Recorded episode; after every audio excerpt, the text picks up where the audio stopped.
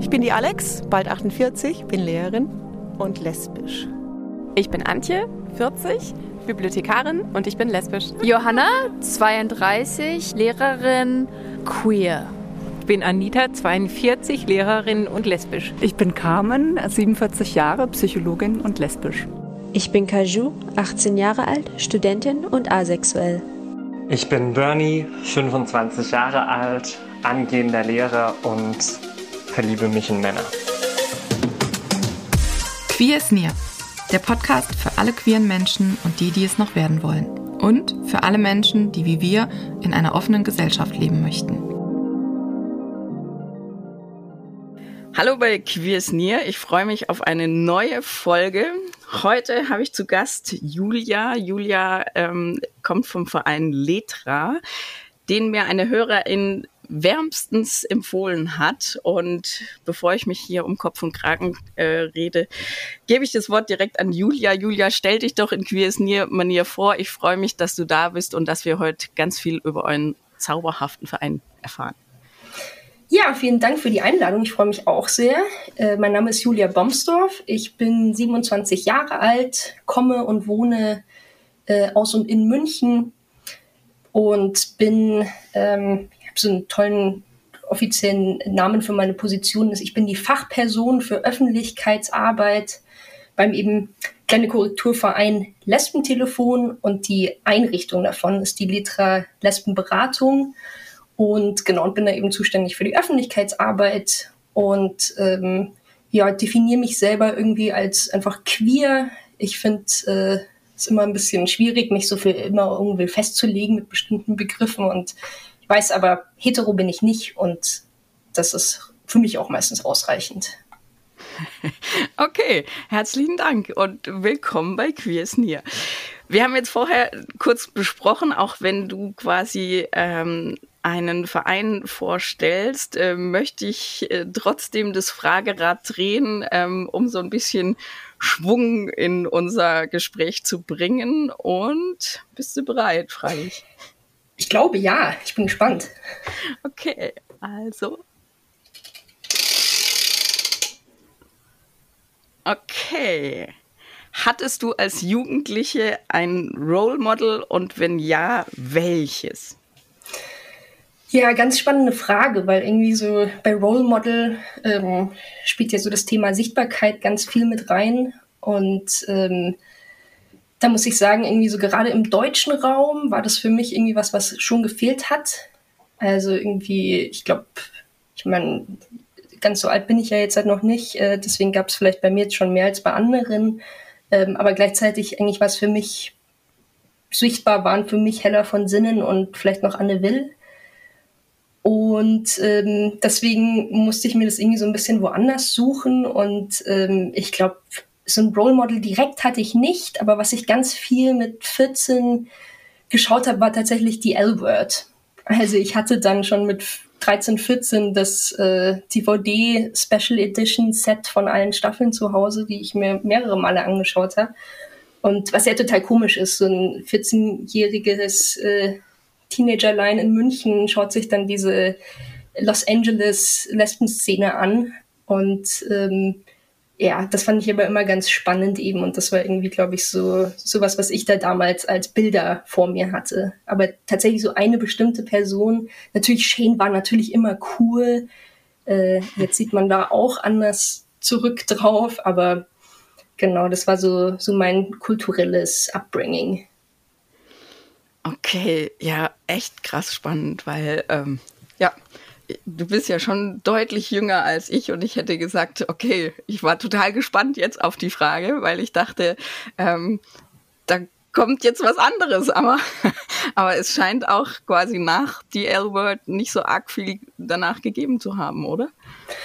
Ja, lange nicht. Also erfreulicherweise ist es jetzt, glaube ich, schon nochmal was anderes. So queere Repräsentation, lesbische Repräsentation ist jetzt doch deutlich häufiger zu sehen, auch in anderen Fällen, wie jetzt eben einerseits Musik oder generell halt auch Aktivistinnen auf Social-Media-Plattformen. Da hat sich doch schon einiges getan. Aber ja, also irgendwie, ich meine, damals so 2006, sagen wir jetzt mal 2007, 2008 war es tatsächlich noch gar nicht so viel, in meiner Wahrnehmung jedenfalls. Ja, spannend. Aber du bist ja jetzt angetreten und wenn man auch deinen Titel hört, Öffentlichkeitsarbeit, dann tust du ja ganz viel dafür, dass es an der Sichtbarkeitsfront besser wird in Deutschland. Oder zumindest mal in München. Ja, ich tue mein Bestes. Also es ist natürlich auch meine Arbeit, da besteht natürlich einerseits darin, selber sichtbar zu sein. Das ist natürlich wichtig, aber gleichzeitig auch eben anderen die Möglichkeit zu geben, sichtbar zu sein. Also das ist, finde ich, auch was man immer gemeinsam machen sollte, weil darauf soll es ja am Ende hinauslaufen, dass irgendwie alle sehen können, es gibt nicht nur die Menschen, die dann eben auf dem Bildschirm, im Fernsehen oder in der Zeitung vor uns sind, sondern wirklich auch um einen rum. Hm. Das ist ein hervorragender Bogen zu dem, wie ich ja auf euch gestoßen bin. Ich habe ja gesagt, ich habe ein Feedback von einer Hörerin bekommen und die hat mir da so ein bisschen auch meine erste Folge nicht um die Ohren gehauen, aber sie hat mich dezent darauf hingewiesen, dass also in der ersten Folge der zweiten Staffel habe ich eine Psychologin eingeladen und wir haben einfach das Thema Beratung quasi aus professioneller Sicht genommen und sie hat zu Recht gesagt, naja, dadurch kriegt sie aber wieder so ein Krankheitsthema oder so ein Ich-bin-nicht-richtig-Thema und eben es gibt ja auch ganz viele Anlaufstellen und sie hat eben tolle Erfahrungen mit euch gemacht und dann bin ich auf euch aufmerksam geworden und jetzt dachte ich, ich ergreife die Gelegenheit und lade dich ein und möchte einfach so ein bisschen, stell doch bitte mal euren Verein vor. Was macht ihr? Ihr seid, ich habe gesehen, ihr seid seit 37 Jahren, gibt es den Verein, ihr seid immer wieder größer geworden. Gib uns doch mal so ein Streiflicht und natürlich interessiert mich auch eure Beratung Coming Out und eure Late-Bloomer-Beratung insbesondere. Ja, genau, du hast ja gerade schon gesagt, also den Verein selber gibt es schon sehr, sehr lange. Eben Lesbentelefon e.V. gibt es seit, ich glaube, 86 ist es. Und dementsprechend, ich versuche jetzt halt mal diese lange Zeit möglichst spannend wiederzugeben und aber auch kurz. Das ist natürlich immer die Herausforderung. Genau, also der Verein hat sich eben in München damals gegründet als so Selbsthilfemöglichkeit von eben lesbischen Aktivistinnen. Und erfreulicherweise ist es dann 1995 dazu gekommen, dass eben durch Förderung der Stadt München auch eben die Beratungsstelle Letra etabliert werden konnte mit dem Verein als Trägerverein. Und damals, das war aber dann eben noch ganz klein, auch in anderen Räumlichkeiten mit, ich glaube, maximal 2 Sozialpädagoginnen, die eben dieses davor bestehende Hilfetelefon ausgebaut haben in ein Beratungsangebot auch in Person und einfach auch einen Treffpunkt bieten konnten. Aber damals, wie gesagt, in kleinen Räumlichkeiten, die in so einem Subterra gelegen waren. Und ja, dann hat sich's über eben die nächsten 25 Jahre, letztes Jahr haben wir 25 Jahre Letra feiern können, hat sich's dann ausgebaut. Also wir sind dann, ich sage schon wir, ich bin eigentlich erst seit 2019 dabei, aber Letra konnte dann umziehen in größere Räumlichkeiten, hat sich immer weiter ausgebaut und jetzt heute sind wir eben in der Blumenstraße in München, also mitten im Glockenbachviertel, unserem Szeneviertel, unserem Queeren, haben da Räumlichkeiten mit der Beratung, so wie in der Angertorstraße, das ist direkt um die Ecke, haben wir auch Beratungsräume und Gruppenräume. Und wir bieten psychosoziale Beratung, das ist also einmal unsere allgemeine Beratung, bieten wir an, da haben wir 3 Beraterinnen. Genau, also neben unserer allgemeinen psychosozialen Beratung bieten wir auch Beratung für geflüchtete Frauen und Menschen an, Queere, die aufgrund ihrer sexuellen Orientierung und oder geschlechtlichen Identität nach Deutschland fliehen mussten und eben Unterstützung im Asylprozess brauchen und auch einfach Anschluss an queere, lesbische Community suchen. Und Ja, wir haben 2016 dann auch noch das Regenbogenfamilienzentrum einweihen können, unser Schwesternprojekt, also auch eine eigene Einrichtung, bei der es, wie der Name schon sagt, um alles rund um Regenbogenfamilien geht. Und dann 2020 konnten wir auch noch die Schlüsselübergabe durchführen fürs Letz, das lesbisch-queere Zentrum, wo eben unser Trägerverein Lesbentelefon wiederum, das ist rechtliches Zeug, was jetzt halt, hier nicht relevant ist, aber das ist praktisch die Initiatorin und alleinige Gesellschafterin dieses queeren lesbischen Zentrums eben. Genau, also das nur als kurze Übersicht über wirklich über 35 Jahre Geschichte. Okay, gut, dann habe ich jetzt auch verstanden, warum ich habe nicht schon gedacht, ich hatte doch recherchiert, das ist doch schon über 35 Jahre, wie könnt ihr die 25 Jahre erst feiern? Gut, ich war in Mathe nie gut, aber es hat sich aufgelöst, das war nicht mein Rechenfehler. Dann habt ihr wie viel Personal? Also das hört sich alles in allem echt wahnsinnig groß an, wenn ich sehe, wie wir in Freiburg, wir kämpfen gerade darum, dass wir quasi ein Haus bekommen, wo wir alle rein dürfen und wo wir uns quasi zusammentun können. Das hört sich so an, als hättet ihr das in München schon ganz gut aufgestellt. Ja, definitiv. Also es ist natürlich immer relativ und klar, zu kleineren Städten sieht es bei uns deutlich besser aus. Gleichzeitig ist auch bei uns immer die Kapazitätenfrage doch eine, die immer wieder schwierig ist. Also wir haben 3 Beraterinnen für den Geflüchtetenbereich, 3 Beraterinnen für den allgemeinen Bereich und dann haben wir noch den Fachstelle Fortbildungsbereich, also Fortbildungen für andere Einrichtungen und ähnliches werden da gegeben, haben wir auch noch eine Person.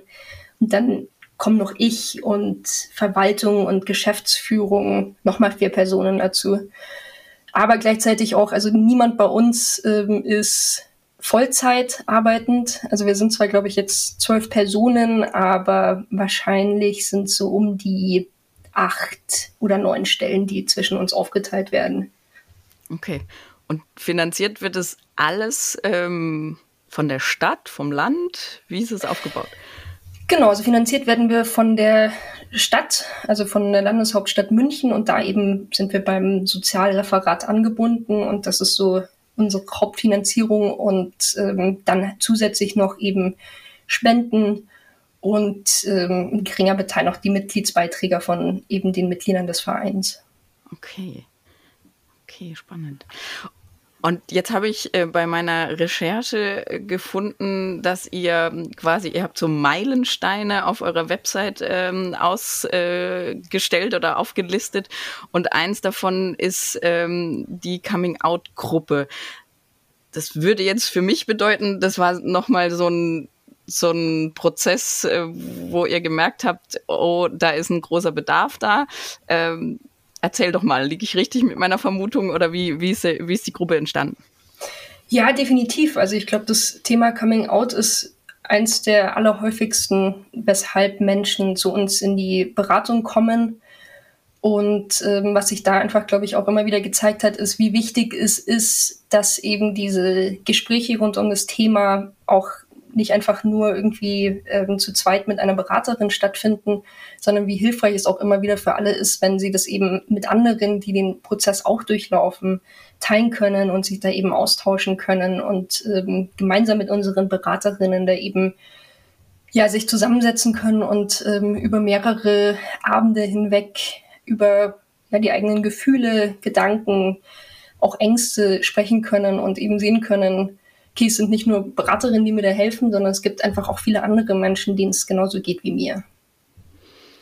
Und da habe ich gesehen, ihr scheint da so ein richtiges Konzept da aufgebaut zu haben, weil recht klar skizziert ist, dass es auf 10 Treffen ausgelegt ist. Sehe ich das richtig? Und was steckt da dahinter?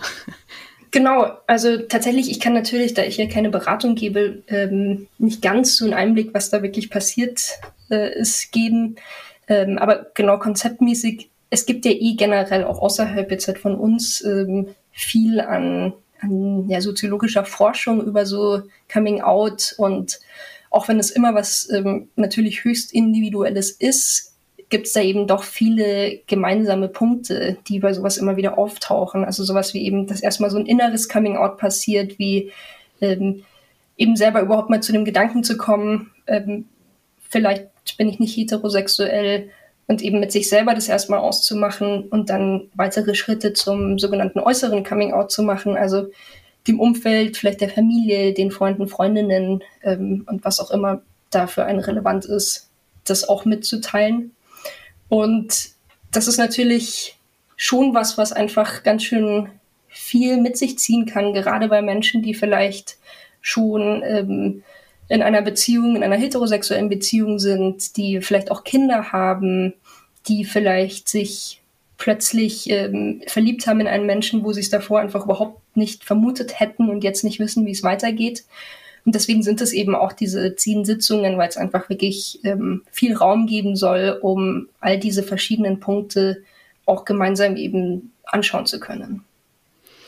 Und wie läuft es dann ab? Wartet ihr quasi immer, bis wieder ein paar zusammen sind und dann startet man sowas? Oder wie? Also ich kenne das, in Freiburg gibt es eben die Rosa Hilfe und da ist es einfach so ein offenes Angebot, dass es einmal im Monat treffen sich da die Late BloomerInnen und genau, und da kann immer jemand reintröpfeln und dann wird der so aufgefangen in der Gruppe. Aber bei euch hört sich das ja so nach einem stringenten Plan an. Wie läuft es da ab? Ja, also genau, natürlich, so können Menschen auch immer abseits der Coming-out-Gruppe zu uns kommen in die Beratung. Und dann gibt es auch wiederum verschiedene noch weitere, also selbstorganisierte Gruppen, bei denen auch wiederum sich die Leute dann einfach selber treffen können, jetzt halt ohne Beraterinnen. Zum Beispiel gibt es eine Brunch-Gruppe, die sich einmal im Monat, wenn es jetzt aktuell mit Corona-Bedingungen ändert sich es immer ein bisschen, aber an sich einmal im Monat zum Brunchen treffen. Das ist der Brunch für 40 plus, wo man auch bestimmt über solche Themen sich austauschen kann. Und bei uns ist eben so, also es gibt immer genug Leute, um die Gruppe eben dann zu füllen zu diesen Terminen. Und ich glaube einfach, für unsere Beraterin hat sich das einfach als was in diesem Beratungskontext eben als sehr effektives gezeigt, das auch wirklich so strukturiert gemeinsam zu machen. Okay. Genau.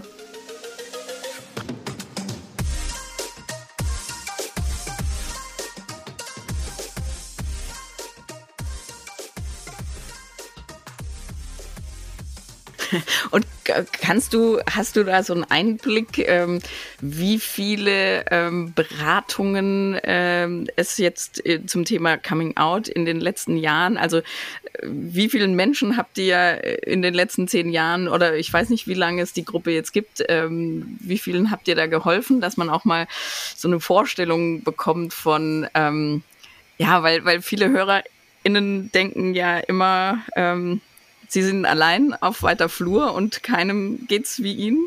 Und wenn man sich öffnet und wenn man ein bisschen mehr Infos bekommt, dann ist es immer, finde ich, total, ja, was der Seele gut tut, zu erfahren, hey, nee, ich bin nicht alleine. Da gibt's ganz viele, denen es so geht wie mir. Ja, definitiv. Also ich kann jetzt keine ganz genaue Zahlen nennen, eher so ein bisschen Schätzungen. Aber ich meine, man kann schon davon ausgehen, dass so eben, also Coming-out-Gruppe findet 1 bis 2 Mal statt im Jahr mit 12, 13 Teilnehmerinnen. Manchmal ein bisschen weniger, aber da kann man schon mal sagen, bestimmt 20 Leute im Jahr, die daran teilnehmen und dann noch zusätzlich die Beratungen. Also das sind einige 100 Menschen innerhalb der letzten 10 Jahre, definitiv. Also das, ich kann es dann nochmal nachschauen. Wir haben es in unserem Sachbericht, haben wir immer die Statistiken drin zu unseren Beratungen, wie viele da kommen. Aber es sind auf jeden Fall, also es sind sehr, sehr viele. Ja. Ja, krass. Und habt ihr Probleme mit Anfeindungen von außen? Jetzt kennt man Bayern als eher konservatives Land, Bundesland, ist da München irgendwie, weil Großstadt irgendwie die Ausnahme oder wie habt ihr da Erfahrungen gemacht? Ja, also ich würde definitiv sagen, dass München da schon anders ist, als man jetzt vielleicht sich so das ländlichere Bayern vorstellt und es vielleicht auch tatsächlich oftmals ist. München ist da einfach eine Ausnahmesituation. Wir haben ja sehr, sehr viele Beratungsstellen für ganz verschiedene Ecken des LGBTIQ-Spektrums und jetzt wirklich Anfeindungen passieren da eigentlich selten. Also natürlich ist schon immer mal wieder was vorgekommen, dass irgendwie ja irgendwelche Flyer in den Briefkasten geworfen werden oder dass irgendwie doch mal tatsächlich sowas wie Eier an die Fensterscheibe geworfen werden. Okay. Aber mei, das ist jetzt, wo ich so drüber rede, merke ich so, ich glaube, andere Beratungsstellen, jetzt vielleicht die Caritas, muss sich eigentlich nicht irgendwie Gedanken machen, ob sie Anfeindungen bekommt und dann sagen, ist hier nicht ganz so schlimm. Ja. Aber es ist jetzt, also ich würde mal sagen, unsere Situation ist da eigentlich relativ entspannt. Wir haben ja auch den großen CSD hier, Christopher Street Day, wo auch jedes Jahr der Bürgermeister spricht. Jetzt hatten wir bis jetzt, also die letzten Jahre eher Bürgermeister, aber auch die zweite Bürgermeisterin ist auch immer im engen Kontakt mit uns und ist bei unserer Pressekonferenz beim CSD mit dabei gewesen. Also so gerade von der Seite aus eigentlich geht es uns da ziemlich gut, würde ich sagen. Okay, und jetzt habe ich gerade auch von der HörerIn erfahren, dass ihr eben auch Angebote macht, die jetzt abseits eines Treffens direkt vor Ort stattfinden können. Habe ich das richtig in Erinnerung? Also habt ihr eine Online-Beratung oder meinte sie damit euer Telefon? Genau, wir haben eine Online-Beratung. Erfreulicherweise, das war schon länger was wir aufgebaut haben und hat dann aber genau passend zum Corona-Beginn auch funktioniert, dass das umgesetzt werden konnte. Wir bieten da verschiedene Möglichkeiten eben an. Also man konnte uns schon immer ganz klassisch telefonisch erreichen und eben auch per Telefon mit uns sprechen. Wir haben jetzt aber auch noch zusätzlich die Möglichkeit, über einen verschlüsselten Chat mit uns zu sprechen. Gerade ja für viele Menschen, die da einfach große Angst davor haben, sich irgendwie da zu öffnen und mit Menschen zu reden, ist auch sowas wie einfach schreiben können, ohne so Gesicht zu zeigen, was ihnen helfen kann.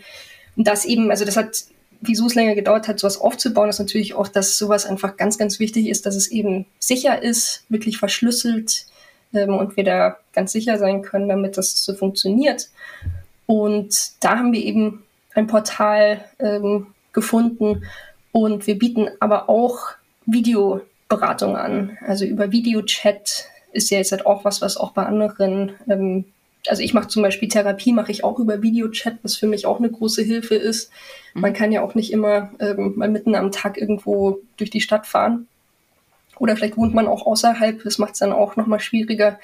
Und dafür haben wir eben einen Videodienstanbieter, der auch so für eben medizinische Sachen und sowas das anbietet, dementsprechend auch eben alles ganz gesichert. Okay, das heißt, also auch das war so ein bisschen mein Hintergedanke, warum ich euch jetzt direkt ausgewählt habe, weil das für mich was total Neues war und auch wahnsinnig, also wo ich dachte, ja genau, also es leben jetzt nicht alle in München, sondern Menschen mit gerade auch spät im Coming-out, gibt es deutschlandweit, aber gute Beratungen gibt es nicht deutschlandweit. Und eben, es gibt immer auch, was ich in vielen Zuschriften auch geschrieben bekomme, dass sich Menschen einfach, also wie du sagst, sie haben ihr inneres Coming-out, sind sie gerade mittendrin. Und schon allein eine Beratungsstelle aufzusuchen, ist aus unterschiedlichen Gründen schon einen Schritt zu viel. Und deshalb finde ich das total super, dass ihr diese Notwendigkeit erkannt und aufgegriffen habt. Ja. Ja, definitiv. Also ich meine, es kann ja auch wirklich, also es gibt unzählige Gründe, wieso eine Person vielleicht einfach nicht zu uns kommen kann. Das können ja auch Sachen sein, wie vielleicht einfach körperliche Einschränkungen zu haben und nicht alleine das Haus verlassen zu können und einfach da einen möglichst barrierearmen Zugang zu bieten, ist was einfach, finde ich, sehr, sehr wichtig ist.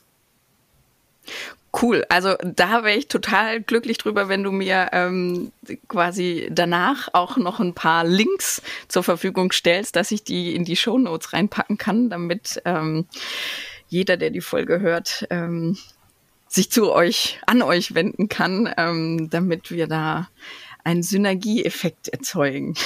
Klar, sehr gerne.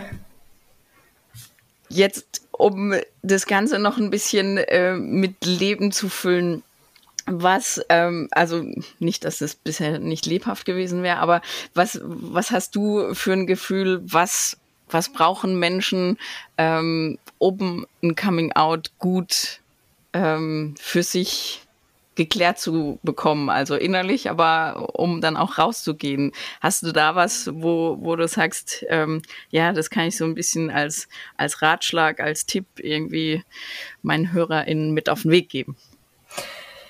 Ja, also ich glaube, wir haben schon einige Punkte auch kurz angesprochen. Ich glaube, auf jeden Fall einfach so der Kontakt und Austausch mit anderen Menschen, die in der gleichen oder ähnlichen Situation sich befinden, ist was da eine große Hilfe bietet.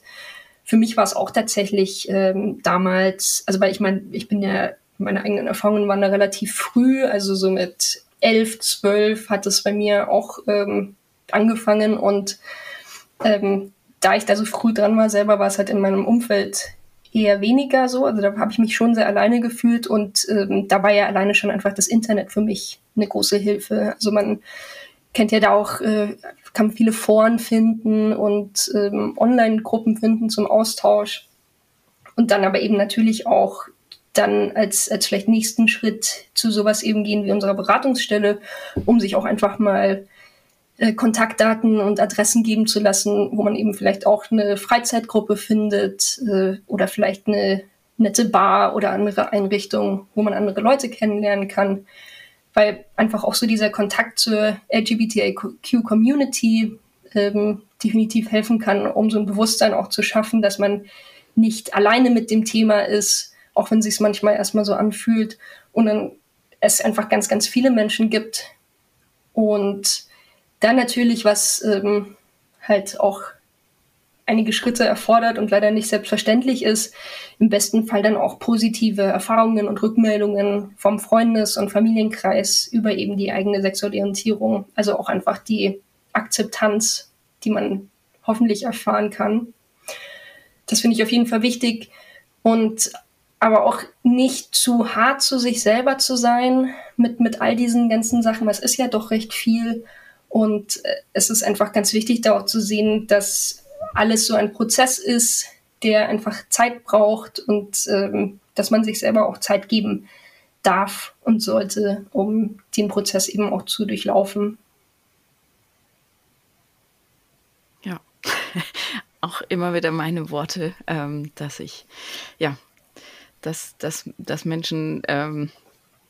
ja, das ist einfach, es gibt nicht das Patentrezept, aber man darf, ja, wie du sagst, nicht so hart mit sich ins Gericht gehen, sondern die Zeit, die jeder dafür braucht, die braucht man halt. Punkt. Da gibt's kein richtig und kein falsch, sondern einfach nur ein Tun und ein Leben. Mensch, vielen Dank. Eins habe ich noch auf meiner Liste stehen. Ihr habt, was ich gefunden habe auf eurer Website, ihr habt ein ganz tolles Video mit Ulrike Folkerts. Wie kam es dazu? Ja, das ist, da bin ich auch, also ich bin da drüber gestolpert. Ich habe ja diesen 25-Jahre-Rückblick eben erstellt für die Feier, den ich allen auch empfehle, die sich dafür interessieren, um auch einfach mal lesbische Geschichte so in München zu sehen ein bisschen. Das war ein Projekt, das eine Mitfrau aus unserem Verein, also ein Mitglied des Vereins, für uns organisiert hat, die mit einer Regisseurin, die gerade eben an der Hochschule für Film und Fernsehen ihren Abschluss gemacht hat, ob die eben nicht als Projekt so einen Werbespot für uns machen möchten. Und genau, den kann man eben bei uns auf der Website auch sehen. Bei 25 Jahre Letra ist der mit dabei in der Übersicht. Und ich will eigentlich gar nicht so die Überraschung auch wegnehmen. Deswegen kann ich zu viel zum ja. Inhalt sagen. Aber ich finde es ich find's einen sehr, sehr schönen Spot, der das irgendwie auch sehr, sehr gut auf den Punkt bringt, die Absurdität mancher gesellschaftlichen Zustände auch. Ja, ich habe mich total gefreut, als ich den entdeckt habe und dachte, Mensch, das ist eine Perle, die muss man also vielleicht kennen die andere auch schon, aber ich fand es großartig und dachte, wow, das ist super produziert und eben Ulrike Folkerts, hallo. Ja, schön. Gibt's von deiner Seite noch irgendwas, wo du sagst, die Chance möchte ich nutzen, um sie den LatebloomerInnen oder allen, die meinen Podcast hören, was du noch mitgeben möchtest? Ja, also was mir jetzt irgendwie nicht aus dem Kopf gegangen ist, ist das Feedback, was du ja auch bekommen hast über die Folge mit der Psychologin, weil ich finde, dass eigentlich also für mich persönlich hängt das gar nicht wirklich so damit zusammen, dass es irgendwie als irgendwas Krankhaftes dann gesehen wird, weil Therapie und mit TherapeutInnen zu sprechen, finde ich, sollte eigentlich jede Person machen. So, das hat ja nichts mit Krankheit oder nicht krank sein zu tun, sondern ich glaube, wir alle können mehr Unterstützung und Hilfe dabei gebrauchen, irgendwie diese schwierige Welt zu verarbeiten. Was ich aber definitiv wichtig finde, ist schon auch immer wieder zu sagen, der Zugang zu dieser klassischen Therapie ist ja wirklich sehr, sehr schwer. Also man bekommt es immer wieder mit. Es ist schwierig, Plätze zu finden. Die Wartelisten sind unendlich lang. Und das kann ein sehr, sehr anstrengender und auch frustrierender Prozess sein, sich da irgendwie zu versuchen, da Unterstützung und Hilfe zu suchen und immer wieder abgewiesen zu werden. Und da, finde ich, kommen dann eben so Beratungsstellen wie wir auch ins Spiel, weil wir eben ganz stark als Ziel uns auch setzen, eben ganz niedrigschwellig zu sein. Also bei uns gibt es keine monatelangen Wartelisten. Vielleicht, klar, muss man mal kurz irgendwie schauen, bis wann der nächste Termin dann möglich ist. Aber das ist definitiv was nochmal ganz anderes. Und bei uns kann man eben einfach auch mal vorbeikommen für auch nur eine Sitzung, aber auch gerne für 10. Und muss eben nicht so diese großen Schritte machen oder eben für Monate lang suchen, um irgendwie einen Platz zu finden. Und ich glaube auf jeden Fall, egal ob man dann am Ende eben bei Therapie landet oder bei einer Beratungsstelle wie der unsrigen, ich bin echt super beeindruckt von allen Menschen, die eben diesen Schritt auch wagen, weil es echt eine ganz schöne Arbeit auch sein kann. Aber ich will einfach nur immer alle ermutigen, doch einfach mal zu schauen und wenn es einfach nur ist, einfach mal eine E-Mail zu schicken, ist das schon ein super Anfang. Ja, das ist schön, dass du das nochmal so, dass du den Bogen nochmal so spannst, weil das ist auch meine Erfahrung. Eigentlich ist der schwierigste Schritt ist der erste Schritt und danach entsteht Bewegung und meistens, also, oder ich kann ja nur von mir sprechen, aber nach meinem ersten Schritt, sind die anderen automatisch gefolgt, jeder so mit seiner Zeit und mit seiner Präsenz, aber der erste Schritt, glaube ich, ist der schwierigste und dann läuft's. Und dann, sind solche Angebote, wie ihr sie macht, einfach perfekt dafür. Ja, super. Ja. Dann würde ich das Gespräch mit dir enden mit einem Wunsch für euch, dass ihr weiterhin noch viele, viele Jahre, Jahrzehnte super gefördert werdet und eure Arbeit so weiterführen könnt und noch ausbauen könnt, wie ihr es im Moment macht. Und aber auch einen Wunsch an alle HörerInnen, die jetzt zuhören und sagen, Mensch, Martina, klasse, dass du jetzt die Münchner Beratungsstelle genannt hast, aber in unserer Stadt gibt's auch eine tolle, schreibt's, dann kann ich das alles zu dieser Folge dazu packen, auch im Nachhinein und dann ist es auffindbar für alle, die irgendwann mal in der Lage sind, wo ihnen Beratung einfach gut tun würde. Ich danke dir sehr, Julia, für deine Zeit und freue mich, dass du bereit warst, hier mitzumachen und vielen Dank. Ja, sehr gerne. Vielen Dank für die Einladung und es hat sehr viel Spaß gemacht. Danke, mir auch.